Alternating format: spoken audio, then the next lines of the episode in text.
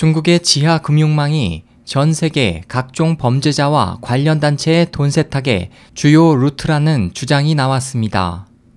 28일 AP통신은 전 세계 사기꾼, 마약 범죄단, 조직 범죄단 등 검은 돈을 세탁하려는 각국의 범죄자들이 서구 사법 체계의 손길이 미치지 않는 중국의 잘 발달된 지하 금융망을 이용하고 있다면서 중국의 자본의 급속한 세계화에 비례해 지하 경제도 세계화하고 있다고 분석했습니다. 통신은 미국과 유럽의 사법 당국 기록과 정보기관 문서 등을 검토한 결과 이스라엘, 스페인, 북아프리카의 마약상과 멕시코, 콜롬비아의 조직 범죄단이 불법적 수단으로 얻은 수십억 달러를 중국과 홍콩에서 적법한 무역과 금융 거래로 위장하는 수법을 통해 세탁했다고 지적했습니다.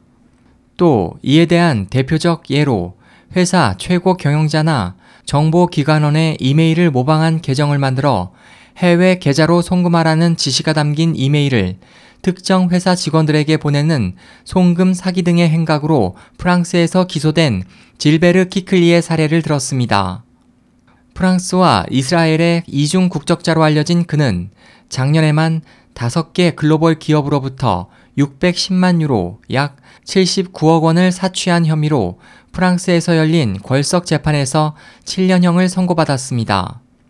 그는 AP통신과의 인터뷰에서 무역업자에게서 허위 영수증을 발급받음으로써 매매 차익을 남긴 것으로 꾸며 검은 돈을 적법한 돈으로 탈바꿈할 수 있다며 중국은 주변국에 대해 개의치 않기 때문에 해외 범죄자들의 보편적인 돈 세탁 통로가 되고 있다.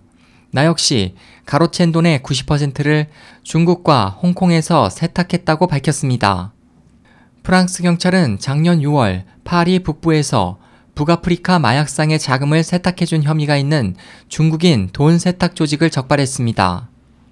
유럽과 미국 경찰은 일명 CEO 송금 사기를 저지르는 일부 범죄 조직이 유럽에 있는 중국인 이민자와 협력해 돈 세탁을 하는 것으로 추정하고 있습니다.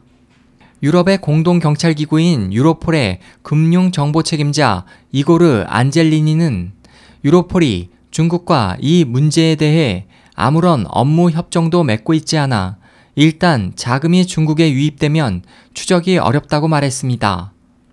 SOH 희망지성 국제방송 홍승일이었습니다.